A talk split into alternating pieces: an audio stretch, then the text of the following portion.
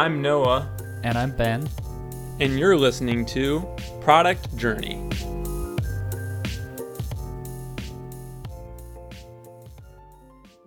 Hey Ben, how's how's it going? Good morning, man. I'm feeling good. What about you? Oh, I'm doing good. You know, I'm always I always look forward to our conversations on the podcast. It's always a fun time of the week. Uh, so yeah, I'm doing good. Um, yeah, you want to just dive into what we're going to talk about? Yep, let's do it. Um, so I think we like last time we recorded, we both kind of stayed in the in the video chat and uh, started like thinking about um, if the projects we were working on, or if we you know like pivoted away from them a little bit, if they were actually a little bit too ambitious, and that kind of got us thinking like if especially as a solo founder and bootstrapper when is a project actually too ambitious? When when do you think like or like when when do you know actually or how do you know that a project is too ambitious? And at the same time what i said last week to you i, I feel that a lot of projects start out very ambitious maybe a little bit too ambitious but that's still something that people can can make work. Um Mhm. so yeah I, I think maybe you want to like explain how we how we how we got there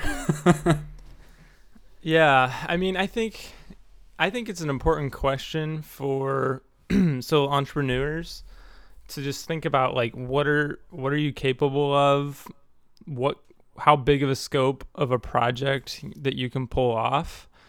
Um and so yeah, I think it's a good thing to think about um cuz you know, especially if you're building a project that it takes a long time to get the core features and values built.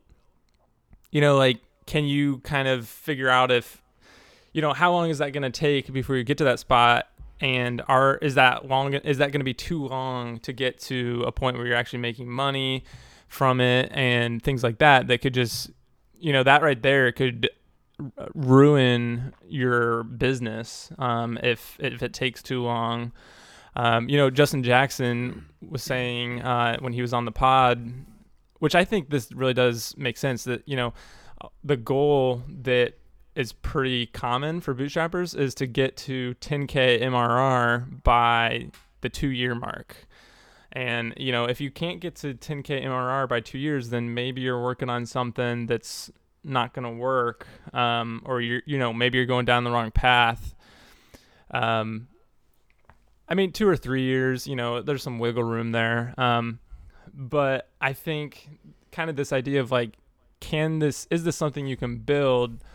Um, I think is important to think about as an indie hacker, so bootstrapper, um, just because I think you could, you could start going down the right path right there. If you're trying to build the next, uh, Facebook or I don't know what it is. It, it there's, it's really hard because it's like projects can go off in so many different directions and maybe it's hard to figure out what that is what that could be but if you have i feel like if you have at least a little bit of a plan that that can help so just to make sure that you're not going to go down the r- wrong road building you know go down some rabbit holes building this huge massive thing um, that is just going to be too much you know even just to maintain it like it, it's going to be too much to maintain that you can't keep up with it as a solo entrepreneur yeah yeah um, so yeah, I, I have some thoughts about it. We I uh, tried to do a little bit of research, asking some people on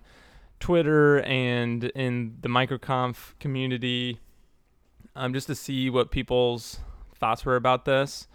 Um, so I guess we could start there, and then we could kind of maybe bring in some of our thoughts into it. Um, so first, in the microconf uh, community, I actually got a little bit of pushback around the, this question, and I'm not sure if they just didn't understand completely what I was asking, but uh, they kind of were like, "You shouldn't worry about this. Like, you shouldn't worry about how big of a scope. Like, you should just worry about building something that your customers want in a market that is ready." And everything else will kind of follow from there. Um, And I don't know. What do you think about that? Do you think that they're right? I think that totally depends. um, I mean, they have a point if you like if you don't care about being the single developer who will probably be the only person working on it for a year or something. Like if you plan to onboard people quickly and you have the resources to do that, like if you have funding, you don't have to care about scope that much, I would say. Like that Mhm. that makes a huge difference. And if you if you plan for funding or if, if you plan to build something um, alongside a team of developers or marketers, um, then it, it kind of takes away that question entirely. I feel because then you really do, it's Mhm. really not a big deal. I think, but if you're bootstrapping alone, it, it totally is a big deal. Like what what you're actually taking on.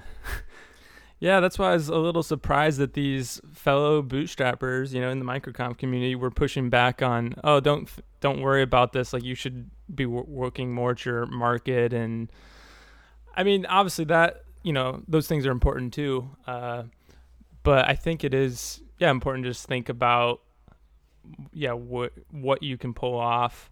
Um, so I did have some people had um, at least one person for sure had they gave a lot of data and insight. So some of the questions I asked were like, you know, how long does it take till uh, you launched? I think that's an interesting thing to think about. Is like, you know, obviously you can't really make money until you launch. So like, as a bootstrapper, how long should you take to launch something? And um, like for us, I think it was both like two or three months for both of us with our Yeah, yeah. businesses to to be able to launch. This one guy that answered said four months, um, and 25% of his time was like you know ideal ideal validation. Um, and then I asked, you know, how how long after launch till your first money? Uh, this one guy, it took six months after launch. Feels a little bit long. Um, I think I think you'd ideally, as a bootstrapper, want to start making money quicker than that. Hopefully, um, yeah. But you know that depends. Yep. And then um, the other question I was wondering is, you know, like how long does it take to build your core features? Um, you know, because that that's really I think shows kind of the scope of the business. The project is how many months from start to finish did it take to build core features so that you know now you have a business you can make money from. You can kind of ideally start to find product market fit. Um, at least this one example, it took him seven months to get to the core features. Yep. that Um, makes sense. and then the other one, which I think, you know, it's really kind of hard to tell much information from this, but I think it's kind of interesting at least, is how many lines of code is is the project. Um, obviously, this is very different depending on you know what language you're in, or um, I don't know. There's there's lots of variables with Yeah, lines yeah. of code, but I think it's still kind of interesting. Um, so this one example, and actually, so this is Amit Rathi from the MicroConf uh, community that answered these questions. So thank you, Amit.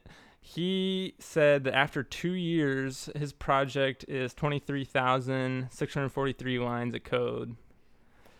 Oh, that's not too much, I think. Yeah. Like if you if you factor in all the frameworks that he might be using, like that, you get to that quite easily. I think I I probably double that already.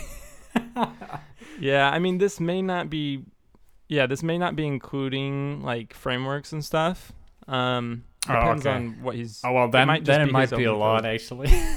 like if there's Yeah. no framework, that's a lot though. yeah. Um, but yeah, that's pretty interesting. Um, so I don't know what any any thoughts from that. Like, do you think that that lines up? Um, those those those metrics, those numbers. Yeah, I mean the the question about core features and how long that took is really interesting because it depends so much on what you're building and what what competition you're up against. Like if like if you, if we take if we take Playgroup as an example, and we consider like stuff like the API um, a core feature, um, which still is just in its infancy, um, then it will Mhm. still take a while to you know like build out all the core features.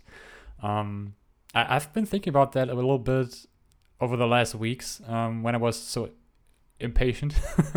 um, and I actually thought the product was further ahead than it actually is, I think. Um, so I, I do agree that it will still take a while for me to build out all the core features. I don't think it's there yet.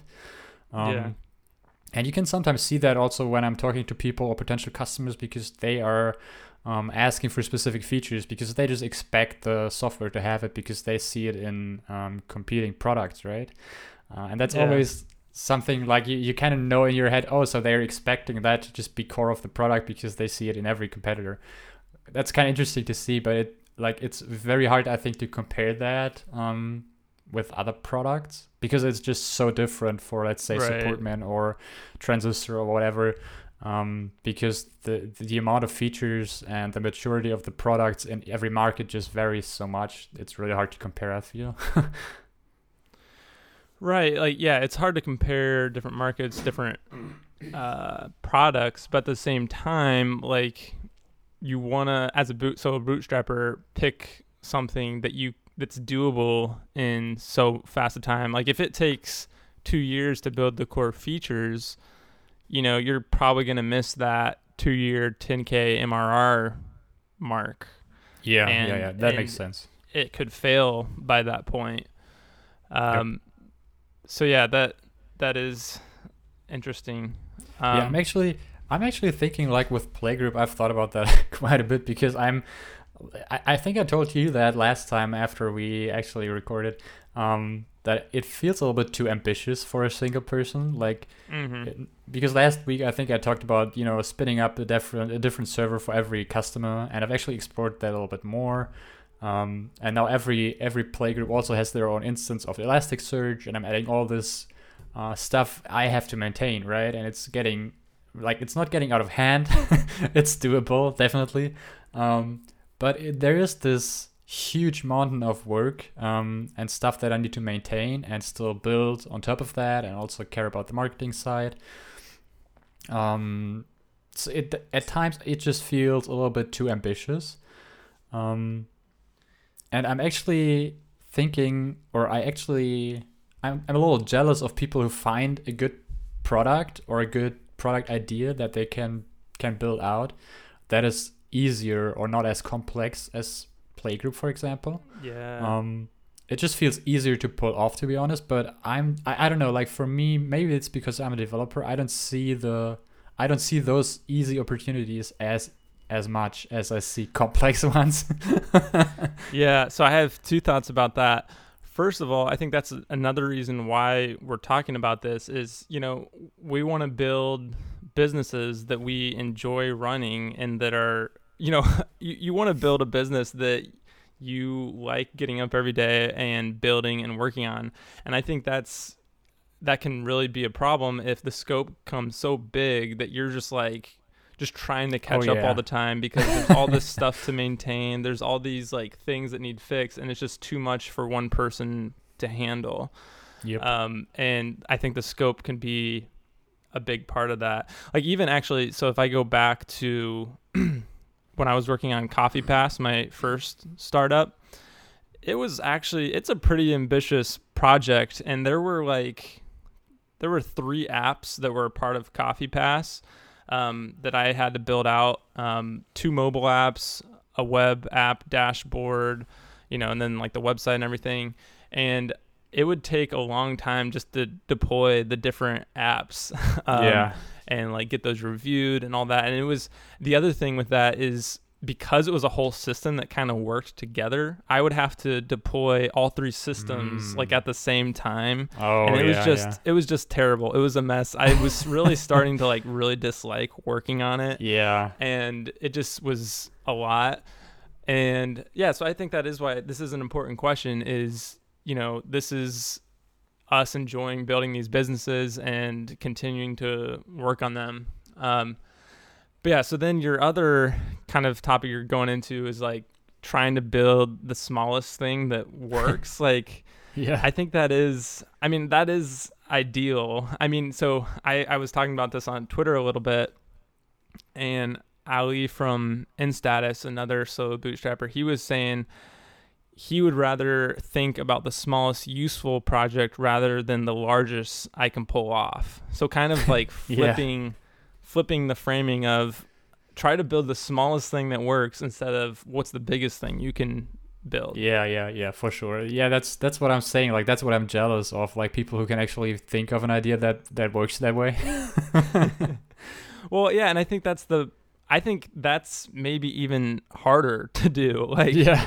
Well, at least on the I- idea side, because I think Yeah, yeah. that so many businesses and ideas that you know you're trying to solve, um, I think always run into the like I need more to make this valuable. Like even your your MVP a lot of times, like you build out what you think could be the valuable thing, and then you put it out there, and then everyone's like, yeah, we need more of this, we need more of that, we need more features, and it's like ha- yeah, that seems like how do you find something small that isn't just you have to do more and more and more just to get it to be successful.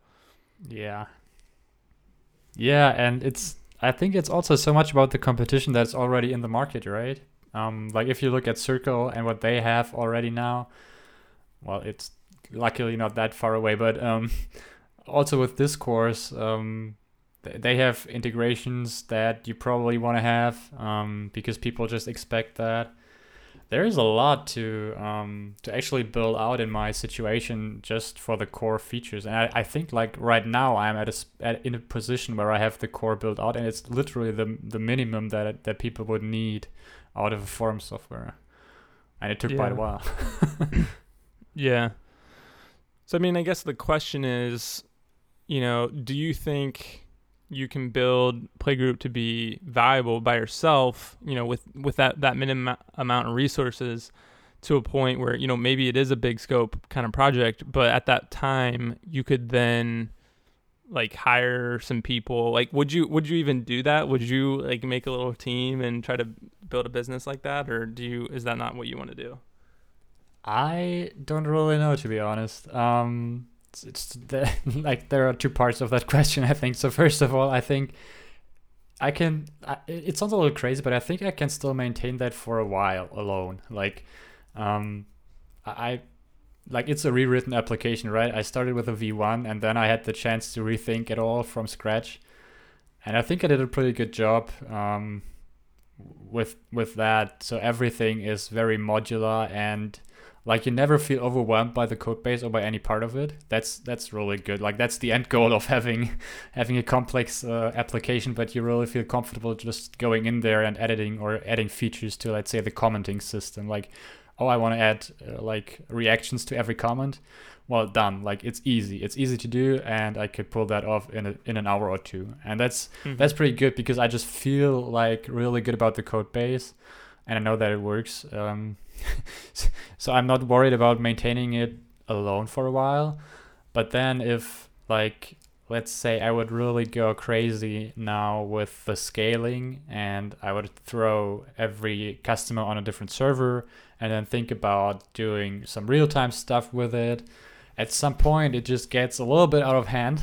and even Yeah. I have to accept that uh, it is probably not the best idea to do it all on my own. Um, and also because you know you would have to like if I need new database fields, and I just need to run migrations on different servers all at the same time because I want to you know like push the feature to every playgroup out there, and there's ten of them running on ten different servers. Like it it gets complicated, right? And you need you need to automate that from the beginning as much as possible.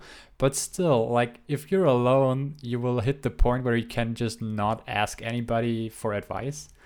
Um, and that's where it get, gets interesting, I think, especially if you have complex uh, back-end code and like infrastructure stuff where you're like not, which is not my department, like in general. Yeah. So yeah, I mean, hmm, it's like I'm not planning to build something where I need to hire somebody.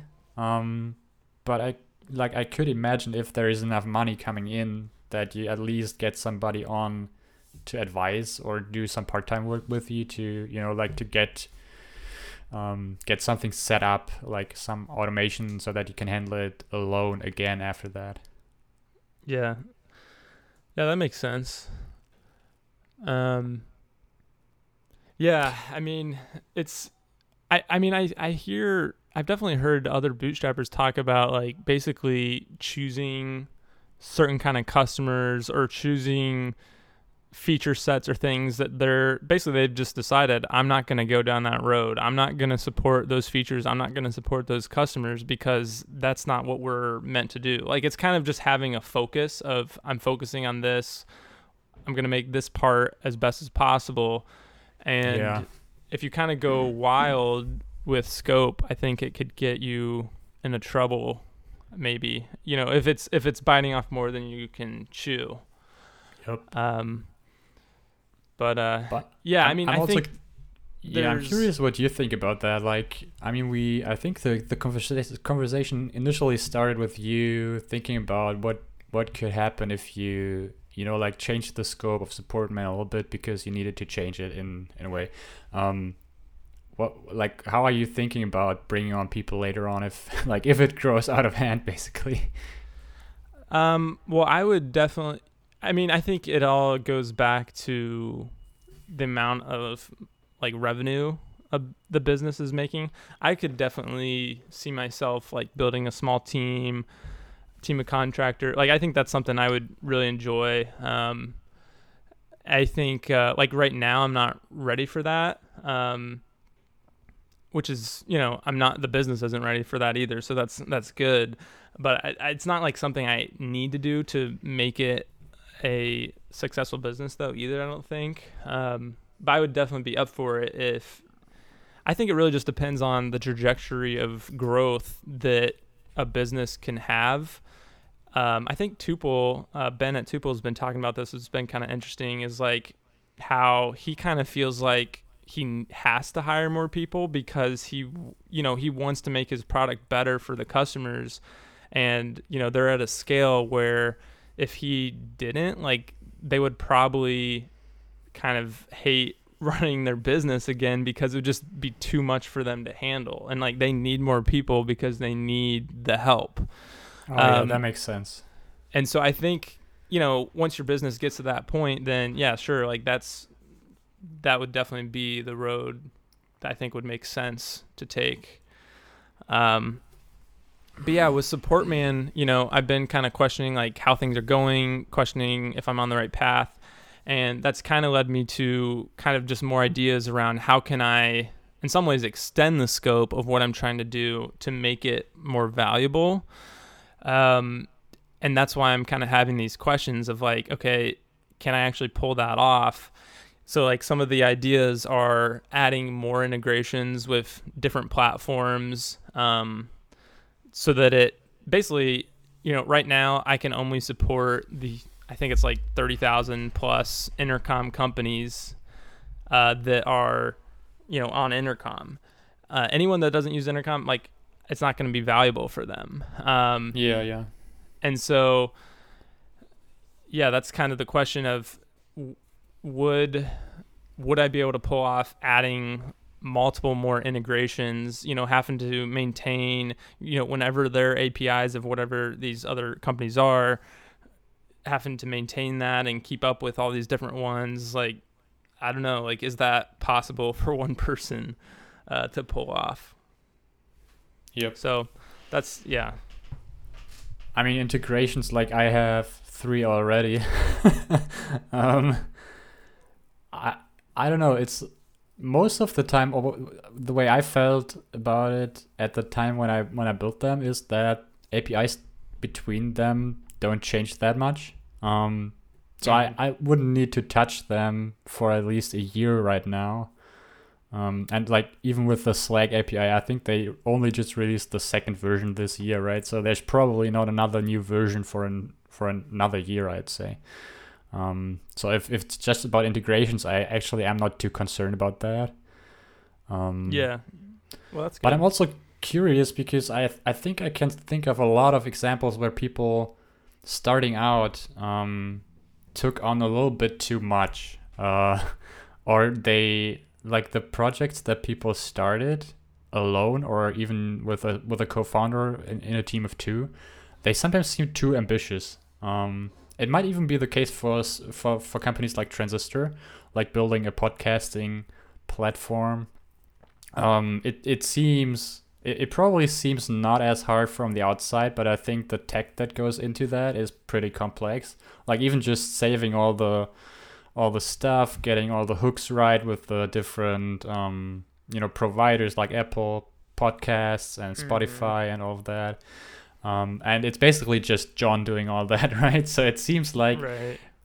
it, it seems pretty ambitious for a single developer, I'd say. Um, and I can think of a lot of examples that that actually seem to be like when they started out seem a little bit too ambitious, like Baremetrics. Um, I, I don't know, like the founder of DuckDuckGo at some point was alone, I guess. Or did he have a did he have a co-founder? Maybe he had a co-founder.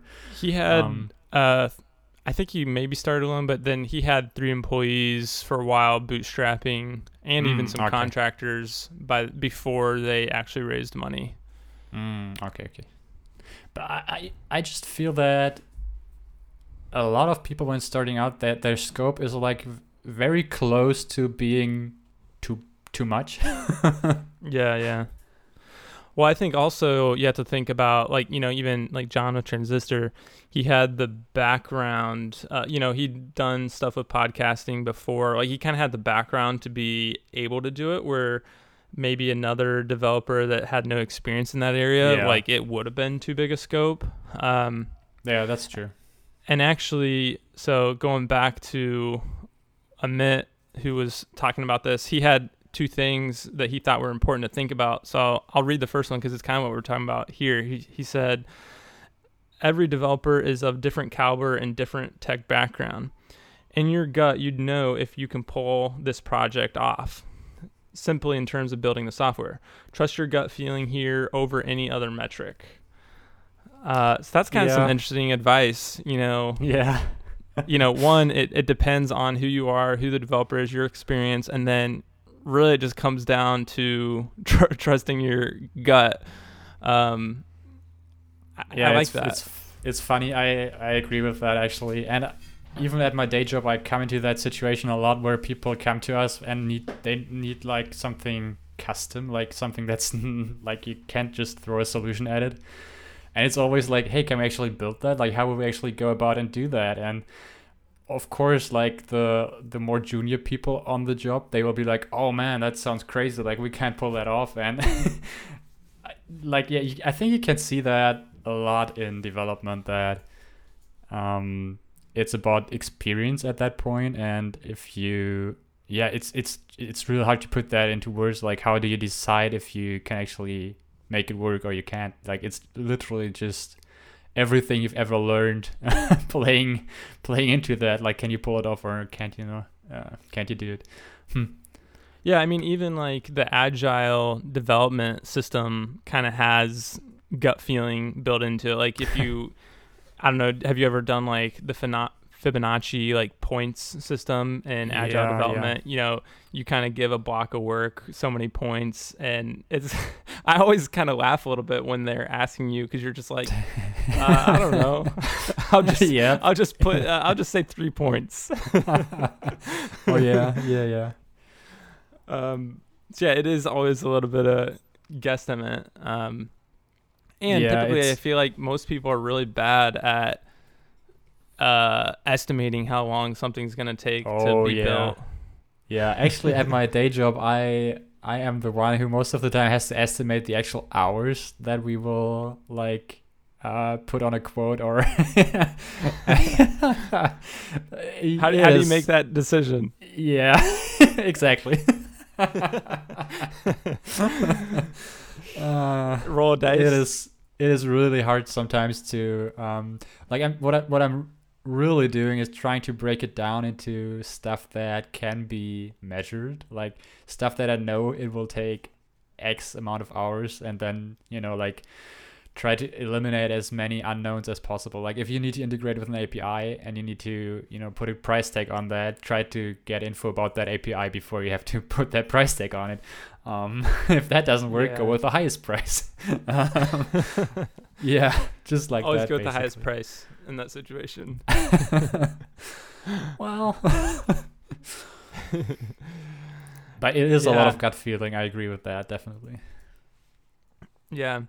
So then, kind of the last thing that Amit says, uh, I also like this as well. I'll just read it. He says, Some problems would start paying your bills with bare bones MVP, usually unmet demand, unsolved problems, whereas some markets require a suite of features, just as table stakes, crowded space, lots of competition. Evaluate your market on this criteria. I love the prior kind where you can be profitable quickly, but also have enough scope, or also has enough scope to expand the product over time to build somewhat, um, uh, somewhat of a moat. Oh yeah, yeah. So, so yeah, I don't know if you're able to follow that. Um, basically, what he's saying is choose the ideas in the market where you can slowly build it over time where even if it is a big scope project like you can still build a profitable business early on. So it's not like you have to get to all these core features that are going to take a year to build before you can be making money. Um, so i really like that idea. I mean it's kind of like the stair step approach um, like rob stair step approach but with win- within one product it's like within your one product, can you build something that's valuable for some people, make it profitable, and then kind of go on that go on from there, build it to be even more valuable, you know, make it even more profitable. Um, you know, choose something like that instead of, you know, a project that is going to take a couple years before it's valuable at all, valuable at all just because it has kind of like this cliff of you have to build up to this point before it's valuable. That sounds really good. I'm thinking if A am I doing this and B can I think of an example of that? um yeah. Well, so I've been thinking about that with Supportman. So like you know, if I build it in a way where each integration that I add on is valuable. Yeah. And I can then kind of work on that customer set that that integration is valuable for.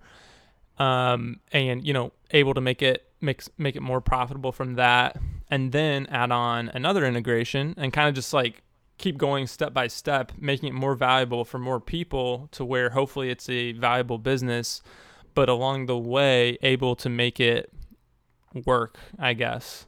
And, and in some ways, I've kind of already done that. Like, you know, Supportman is valuable for some intercom support teams right now that are paying me. And so maybe just to make it an actual valuable business, though, I just kind of have to add some more and kind of invite some other customer types in um, and kind of grow it as I go. But like slowly, it could become more and more valuable that and, and something that people are willing to pay for. Yeah, that makes sense. So there, there was one other thing in there, um, in what he said that got me thinking. That was like, you know, like take into account the market and how saturated it is basically with your mm, competition. Mm-hmm. And coming back to this metaphor, we had a little bit like we had that kind of often on the show, I think, where you're like just sitting in the water waiting for the red wave. Um, so it it kind of feels sometimes for me that there might be too many other people waiting on the same wave and it's just hard to you know catch the same wave because three people are already surfing it. Um, yeah. not enough room on that wave. Yeah. Except hmm. waves are pretty big like they kind of go pretty wide like you can kind of catch it along i don't know. Maybe I it breaks up at that point. No but it's it's a valid point though like can you um, grab enough of the market share uh, to actually make it a profitable business. I, I don't know if I can do that, to be honest. I think that's the biggest question I will need to answer uh, this year. yeah. I mean, but at the same time, I think you are kind of you're you're getting on a wave. Like that's the first point that's hard. That you know, it's really hard just to catch a wave. Um, and I think there is definitely seems to be some kind of community wave right now. Um, and so at least you have that first part because most people don't even catch waves. And so now it's just like, can you kind of push that that guy to your right or left off the wave? oh, or or yeah, like maybe you don't have to. Maybe you don't have to push them off. You know, it's a big enough wave. All three of you guys can just be surfing that like pros. Um, well, I don't want to push anybody off their board. That's for sure. yeah. Um, that doesn't sound very surfer like, man. yeah. Um, so I don't know. I mean, what? I guess how do you? What what kind of metrics or things do you want to hit to kind of tell you if if you are on the right wave or not, or if there isn't enough space or whatever?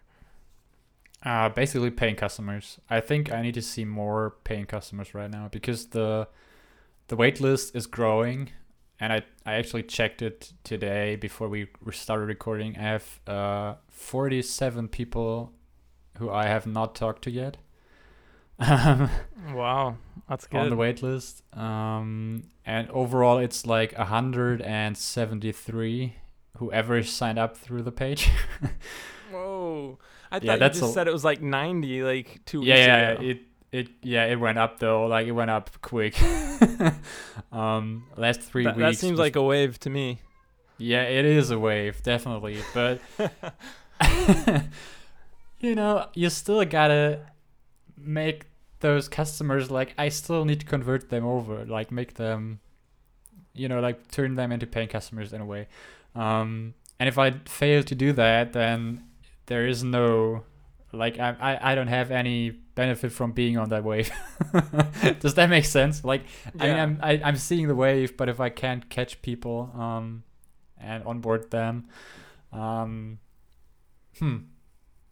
So yeah, I mean the the overall plan is um without actually too much development work right now. Um make it like open it up and um make it self-serve basically.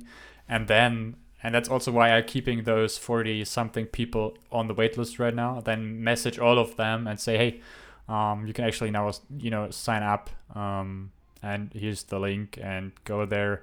And if you have any questions just let me know. Um, yeah. maybe that's a good idea maybe i'm wasting co- good conversations I don't know. Yeah. At the same time, you've kind of, I think you've already said that you feel like you've talked to enough people that you like know, like you, you kind of know what they need or or want in a way. Yeah. That you don't. So what I might yeah, not what help I'm, to talk to more. Yeah. What I'm doing right now is basically take everything I've learned and put that onto a slightly, well, not slightly, like on a big redesign page. Um, and try to come up with smart wording and address the different groups or different segments that I have seen um, in the calls in the past. And then just put it out there and hope for the hope for the best, basically. no, but you know, like try to um, point the people. Like I have some people in the teaching segment still, and then try to point them to the page that actually explains how playgroup can be beneficial for teachers. Um, yeah, I think that's a good idea. So for me, like it's going forward right now. Um, the scope isn't that that important. I think. Um, because I have something that is in a good state. Like it's the minimum still, um, and I still need to figure out the whole scalability stuff. Uh, but it's not like I need to figure that out before opening it up. Um, I can still fit all of the communities on a single server and then just move it all over um, if the if I if, if I ever make that move. Yeah, I mean, as far as like yeah, the scope of playgroup, you know, as as far as from the project side, it feels like you have that kind of under control, like you can handle it. You know, um, I guess the question is: is there more that needs to be built that isn't that you know kind of is out of your control that you, you can't handle? But so far, it seems like you've been able to build it pretty quickly, handle it pretty well um, that it's it could be doable. Yeah, I'm I'm feeling as I mentioned, I'm feeling pretty good about the code base still, and I don't see any features uh, on the roadmap that I'm really worried about. It's really just scaling and infrastructure that I kind of need to figure out once. But if I think if that's done, then uh, it's basically automated, and I don't really have to worry about it. Um, yeah. So yeah, I'm not too worried about that. I don't know. I mean, what do you think with uh, Supportman um, going forward with the integrations? Like, are are you actually worried about? Um, or would it would you like? Would it stop you from going into that direction because you're worried about it being out of scope?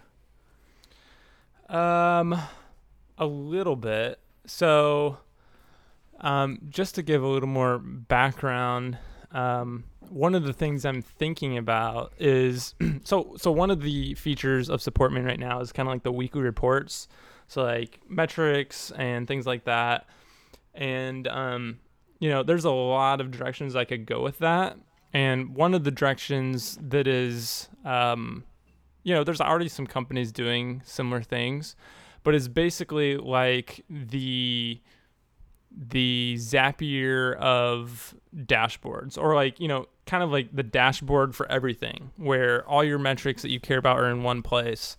And if that's the main value proposition, you know, just to get to that point, you would have to have lots of integrations that you know, could be a really big scope. Um, yeah. Just to be able to get to the point of saying, hey, we can make a dashboard with all the data points that you care about. It, you know, it could be tons of stuff. It could be Google Anal- Analytics. It could be Stripe. It could be YouTube. It could be Twitter. It could be all these different points that businesses care about.